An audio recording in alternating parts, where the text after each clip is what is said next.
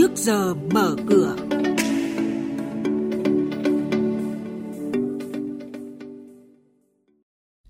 Thưa quý vị, những thông tin chính sẽ có trong chuyên mục sáng nay đó là kéo dài thời gian giảm giá dịch vụ chứng khoán tới ngày 31 tháng 6 năm 2021. Nhiều cổ phiếu giảm sàn, vốn hóa thị trường chứng khoán Việt Nam bốc hơi hơn 8 tỷ đô la Mỹ trong phiên hôm qua. Thông tin và diễn biến mới nhất trên thị trường hàng hóa thế giới đang được các nhà đầu tư giao dịch hợp pháp tại Việt Nam. Và bây giờ, các biên tập viên sẽ thông tin chi tiết.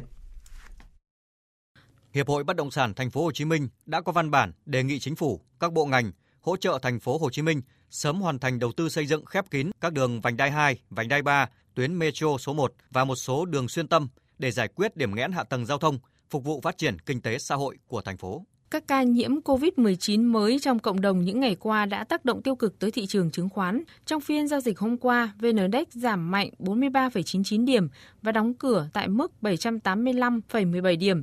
Đây cũng là mức thấp nhất của VN Index kể từ đầu tháng 5 tới nay. Trước giờ giao dịch hôm nay, chuyên gia chứng khoán Lê Ngọc Nam, Phó trưởng phòng phân tích tư vấn đầu tư công ty chứng khoán Tân Việt nhận định chúng ta cũng biết thị trường chứng khoán đã phản khá là tiêu cực đối với việc nghi ngờ khả năng tái bùng phát dịch lần thứ hai.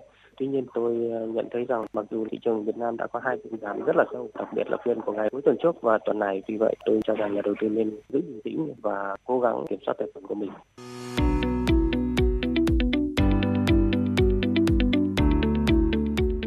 Quý thính giả đang nghe chuyên mục Trước giờ mở cửa phát sóng trên kênh Thời sự VV1 từ thứ 2 đến thứ 6 hàng tuần trong theo dòng Thời sự sáng. Diễn biến thị trường chứng khoán, biến động giá hàng hóa được giao dịch liên thông với thế giới trên Sở giao dịch hàng hóa Việt Nam. Nhận định phân tích sâu của các chuyên gia tài chính, cơ hội đầu tư được cập nhật nhanh trong Trước giờ mở cửa. Thưa quý vị và các bạn, tiếp sau đây sẽ là các thông tin về thị trường hàng hóa đang được giao dịch liên thông với thế giới tại Sở giao dịch hàng hóa Việt Nam – thị trường hàng hóa thế giới mở cửa phiên giao dịch đầu tuần này với các diễn biến tương tự như tuần trước. Giá vàng thế giới lên đỉnh cao nhất trong lịch sử đã hỗ trợ nhóm mặt hàng kim loại tăng vọt. Đáng chú ý, trong vài phiên tới sẽ là giá bạc và giá bạch kim bởi hai hợp đồng kim loại quý này đã đi theo giá vàng trong suốt xu hướng tăng vừa qua.